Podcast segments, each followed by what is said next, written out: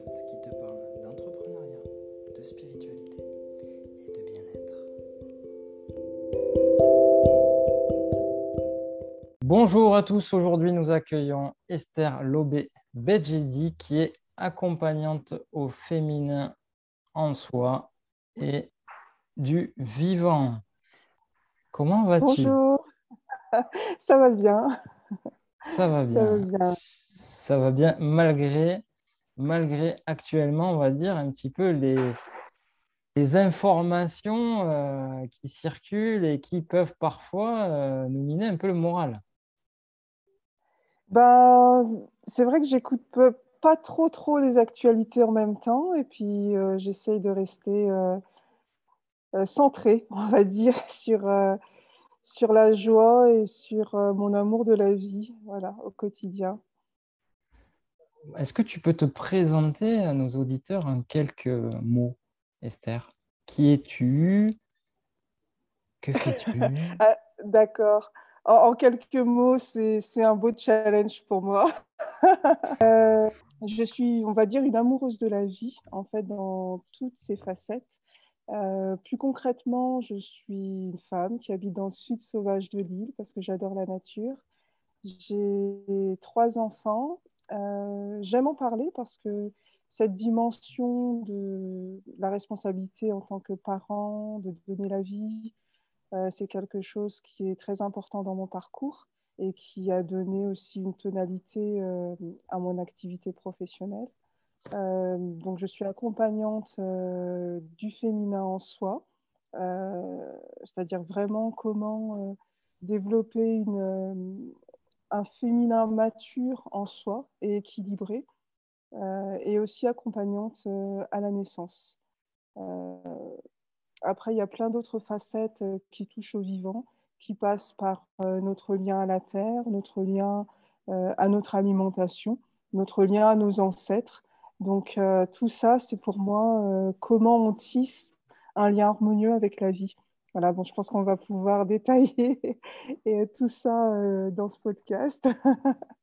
Exactement, on va aller vraiment au fond de- des, choses et de, ce que tu es et de, ce que tu fais, de, quelle manière aussi tu contribues, toi, en tant qu'entrepreneuse du Nouveau Monde, parce que vraiment, l'impact de ce podcast, il est là, en fait. Il est là vraiment pour mettre en avant les acteurs de ce Nouveau Monde. Et pour moi, Esther, vraiment, à travers tout ce que tu représentes, tu, vraiment, tu, tu corresponds parfaitement à, cette vision de, de ce nouveau monde.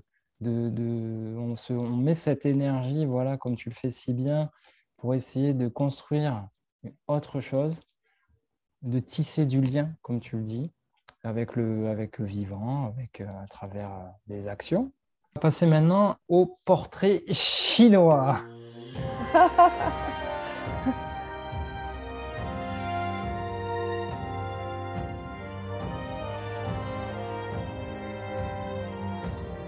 Alors, très simplement, le portrait chinois, c'est quoi? En fait, à travers quelques petites questions, on va essayer de- d'en savoir un petit peu plus sur toi, Esther. Voilà. Allons-y. Alors, ton film ou série préférée, quel serait là, si tu étais un film, un titre, un Euh, titre. Allez, balance, un Un titre. titre. euh, Bon, j'aime bien le, le Cercle des poètes disparus. Hmm, Ouais, Cet hymne au fait d'être soi et de s'autoriser euh, à être qui on est. Voilà. Euh, Si tu devais incarner quelque chose dans la nature, tu serais quoi? une forêt.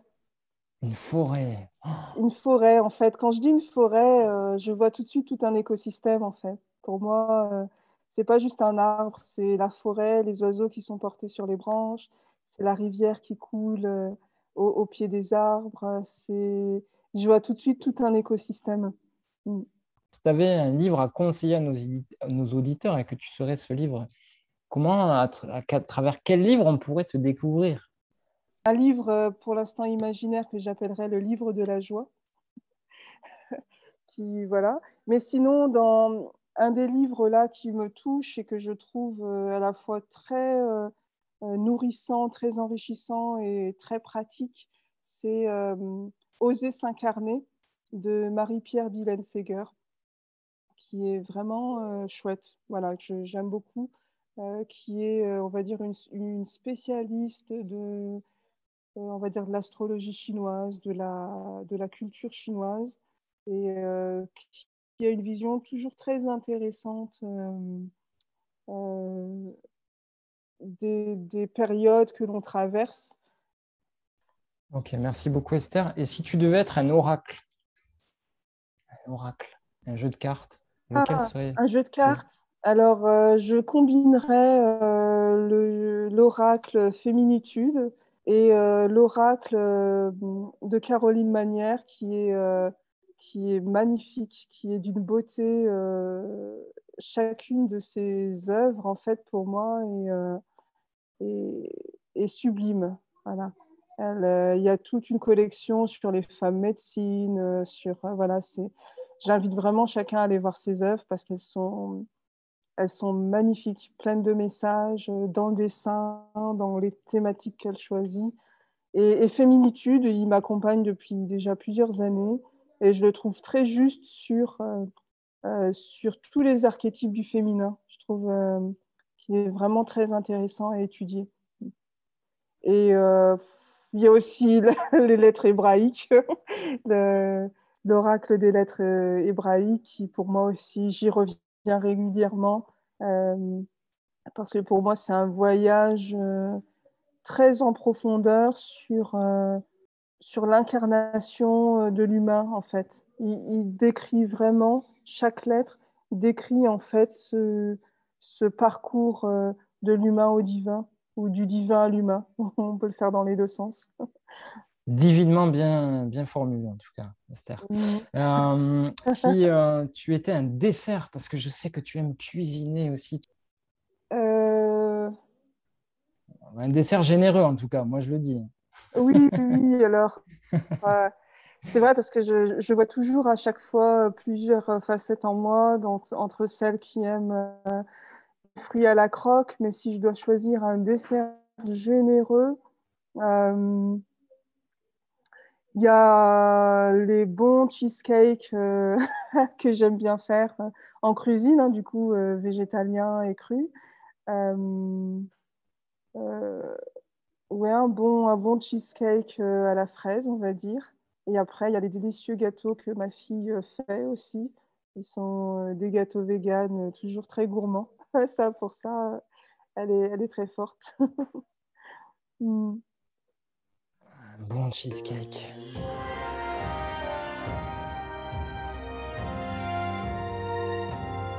Alors, est-ce que euh, tu pourrais nous donner, on va dire, une raison type pour laquelle euh, les personnes viennent te consulter?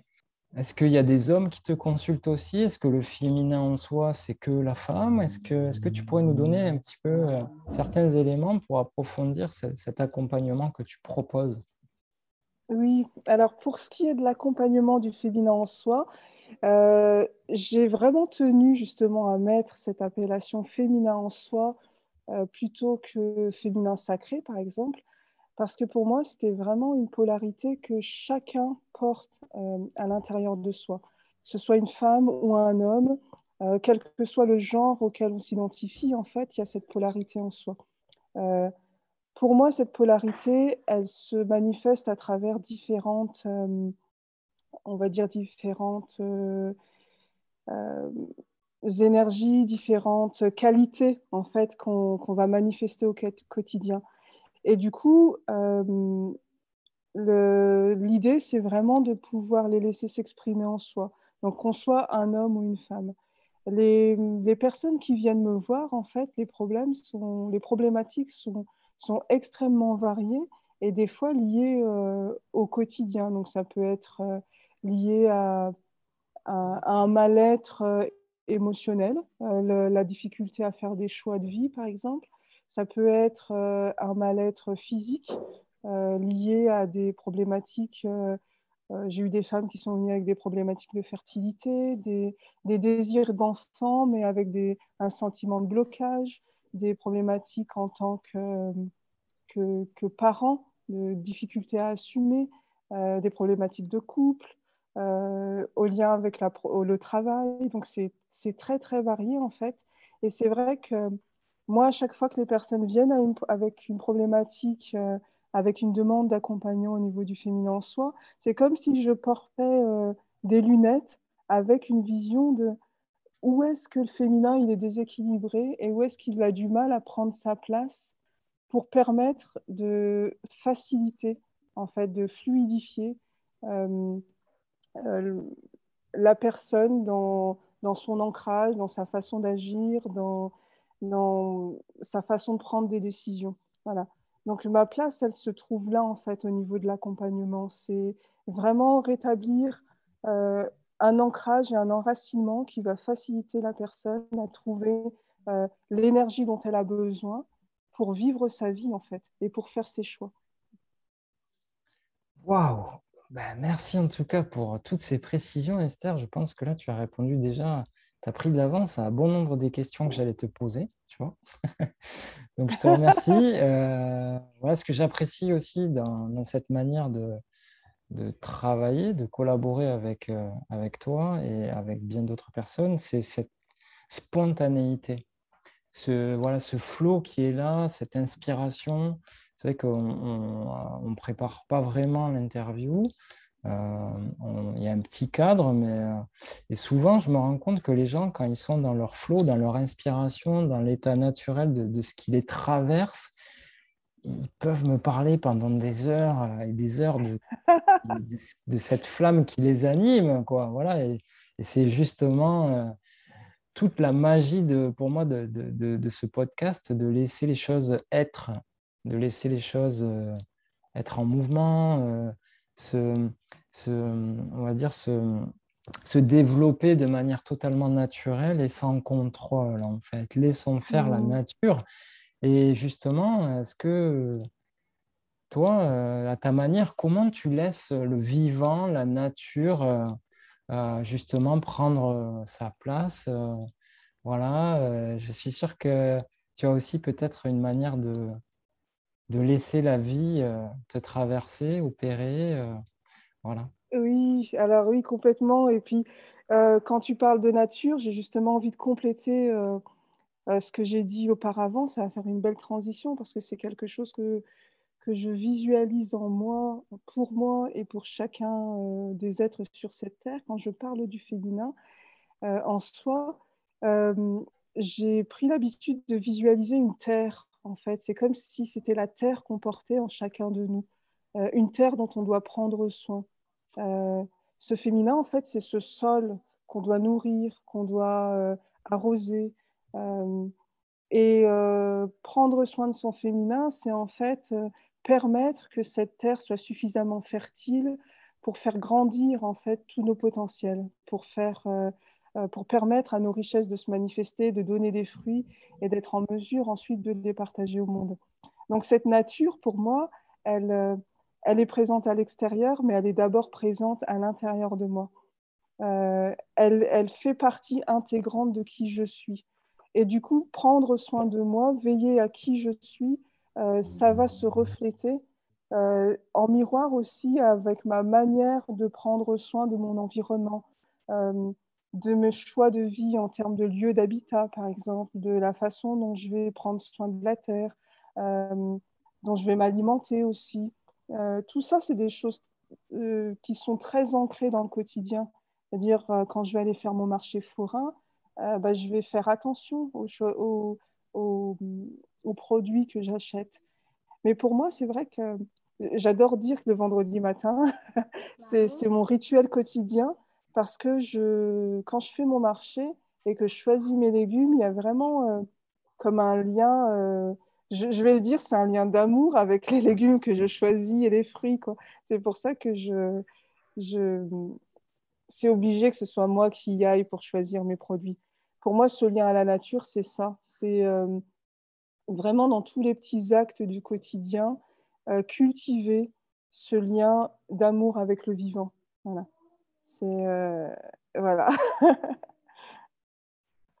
Merci Esther, en tout cas, pour ce partage. Je sais aussi que tu es doula, tu es accompagnante à la naissance aussi. Est-ce que tu peux, en deux, trois mots, nous expliquer en quoi ça consiste Qu'est-ce qu'une doula De quelle manière elle accompagne les, mamans, les, voilà, la naissance? Est-ce que c'est que quand la maman est enceinte Est-ce qu'il y a un accompagnement avant, pendant, après? Voilà, ce genre de choses. Est-ce que tu peux Parce que je pense que déjà, moi, j'y connais pas grand-chose et, je pense que c'est aussi des, un sujet euh, voilà, euh, qui peut intéresser nos auditeurs. Nos auditeurs. Oui, alors doula, c'est vraiment euh, un terme qui va se manifester sous plein de facettes différentes, mais déjà à, à la base, c'est l'idée de servir et d'accompagner la maman, mais plus globalement, on va dire le couple qui veut accueillir la vie au sein de son foyer, en fait, en quelque sorte. Donc, le, choix du début de l'accompagnement va, dépendre aussi euh, des futurs parents, parce que j'ai eu des personnes qui m'ont sollicité euh, au moment du désir euh, de conception. Parce qu'il y a aussi, des fois, ça peut être un parcours éprouvant pour les personnes, par exemple, qui vont faire les parcours de FIV, fécondation in vitro, pour des personnes qui ont des problèmes de fertilité, donc tout ce travail de conception fait partie du parcours de la naissance. Donc il peut y avoir accompagnement, un accompagnement dès ce moment-là. Après, ça peut aussi euh, euh, démarrer au début de la grossesse. Donc on va expliquer en fait euh, à la maman et au partenaire toutes les différentes étapes qu'il va y avoir tout au long de la grossesse pour que cette grossesse soit vécue avec le plus de sérénité et d'harmonie possible.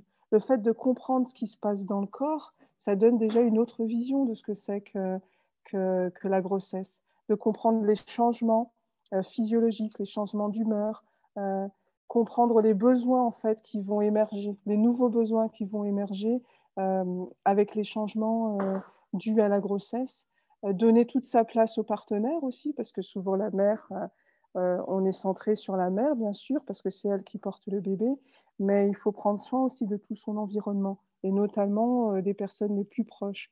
Donc ça peut être euh, le, le ou la partenaire, mais aussi les enfants qui sont déjà présents. Donc l'idée, ça va être d'accompagner euh, ce parcours, partager des pratiques en termes de posture, comment être le mieux possible dans son corps.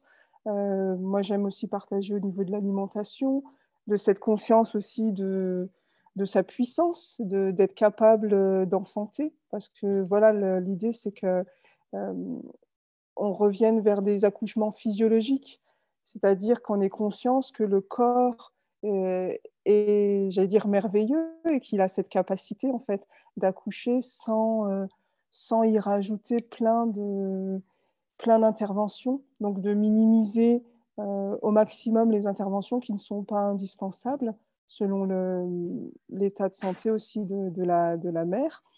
Et puis, euh, accompagner pour le jour de l'accouchement, qu'elle soit le plus euh, prête possible, en connaître ce qu'elle a à faire, euh, être consciente de ce qui se passe dans son corps.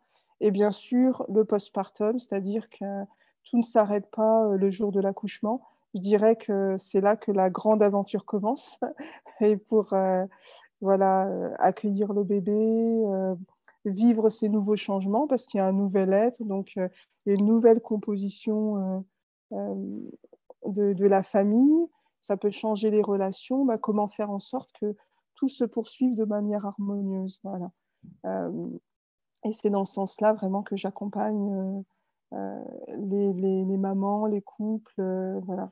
C'est vrai que j'ai commencé d'abord en tant que doula postnatale, c'est-à-dire que j'arrivais après la naissance euh, pour soutenir la maman, pour soutenir euh, euh, le, le, ou la conjointe et voilà, apporter du soutien même au niveau des repas.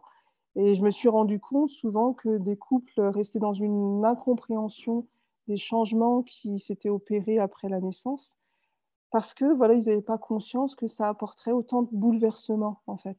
Et du coup, j'ai décidé de, poursuivre ma formation pour pouvoir vraiment accompagner beaucoup plus globalement euh, dès la conception, voire dès le désir d'enfant, pour que ce soit euh, plus complet et qui ait un soutien beaucoup plus, beaucoup plus fort en fait de ses futurs parents.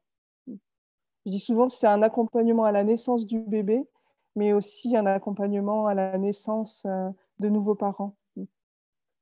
On peut vraiment ressentir que c'est un accompagnement qui est vraiment cette vision holistique qui est vraiment complète, vraiment, et aussi qui a vraiment euh, un aspect systémique, puisque tu le dis toi-même, euh, voilà, une naissance, c'est aussi euh, un événement qui vient quelque part emmener un nouvel équilibre, on va dire ça comme ça, et qui peut justement opérer des, changements.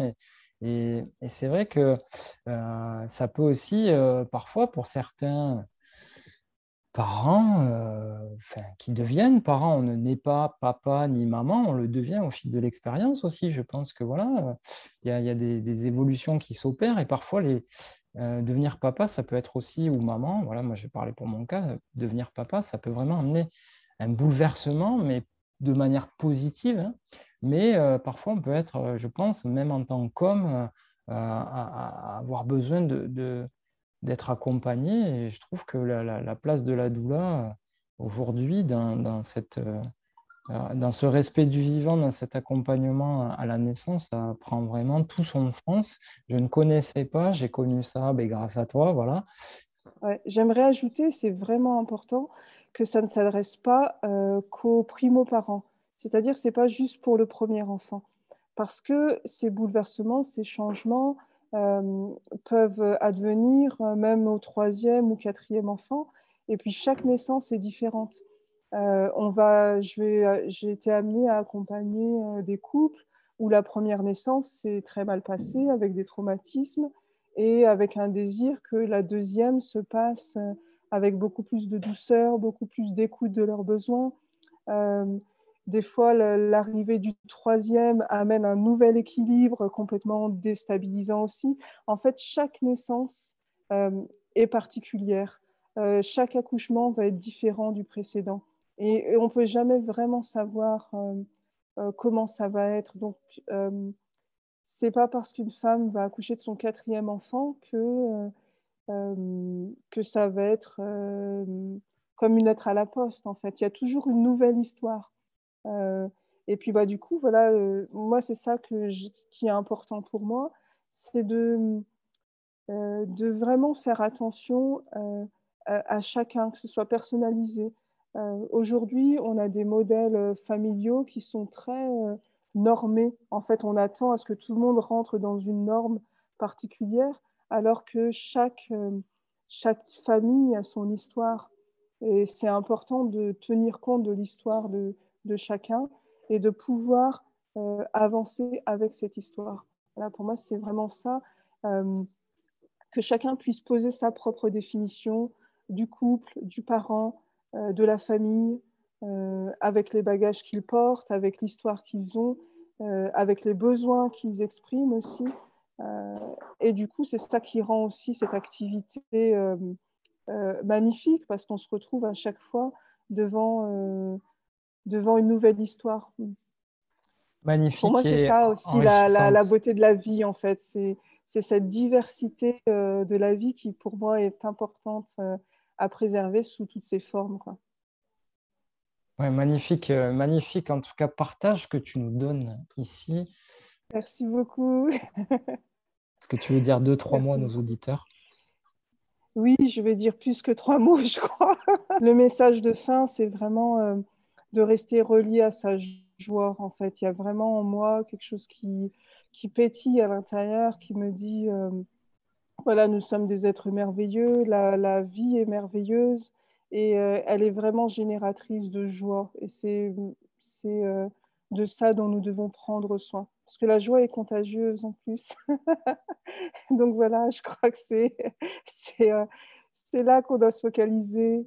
laissons laissons toutes les variantes de la joie s'éparpiller sur le monde, on va dire. Diffuser la joie, la joie est contagieuse, c'est exactement ça. Merci en tout cas, Esther, pour ton intervention. On peut te retrouver où, Esther, là, à la Réunion? Donc, euh, je sais euh, que tu, justement, tu te déplaces aussi, tu exerces euh, dans différents lieux Là où on va pouvoir me trouver, déjà, c'est à Étang-Salé, à l'espace Zazen, la maison d'ouverture du cœur, où je reçois un rendez-vous. Après, pour tout ce qui est accompagnement à la naissance, généralement, je me déplace à domicile.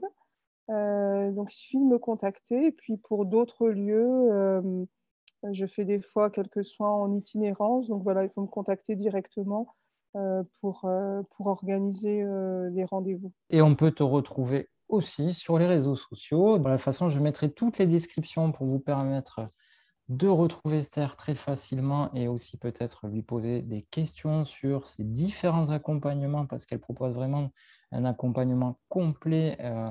donc je vous encourage vraiment à la contacter parce qu'elle fait du super boulot les amis.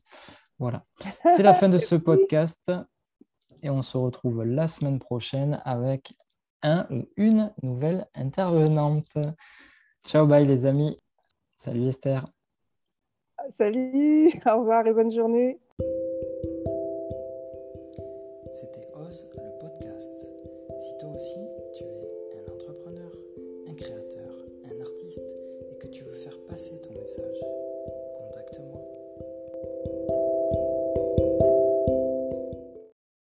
Bonjour à toutes et à tous, j'ai été très heureuse de répondre à l'invitation euh, de Laurent pour oser le podcast.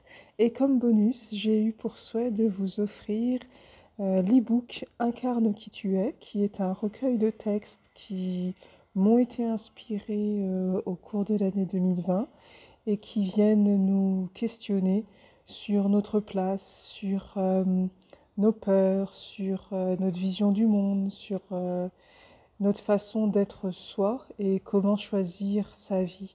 Voilà, donc je vous offre euh, ces ensembles de textes pour vous inspirer et vous interpeller, vous pousser à la réflexion, voir comment ça résonne dans vos propres vies. Voilà, j'espère que ça vous plaira et que ça vous accompagnera dans votre cheminement vers vous. Au revoir. Hello les amis, vous avez sans doute essayé de récupérer le bonus. Et il se trouve que ce bonus, pour l'ouvrir, il vous faut un mot de passe. Et ce mot de passe, c'est la réponse à cette question. Comment s'appelle l'art de cuisiner tout cru? Comment s'appelle cet art? À 7 minutes et quelques, Esther parle d'un cheesecake et elle le cuisine d'une certaine méthode, avec une certaine méthode. Voilà, donc petit défi, que je vous lance avec Esther. Comment s'appelle l'art de cuisiner tout cru? Si vous ne trouvez pas la réponse et que vraiment vous avez du mal, n'hésitez pas à m'envoyer un message à moi ou à Esther pour ouvrir l'archive. Voilà, je vous souhaite en tout cas une très bonne écoute. Ciao, bye les amis. C'était Ose le podcast. Si toi aussi tu es passer ton message.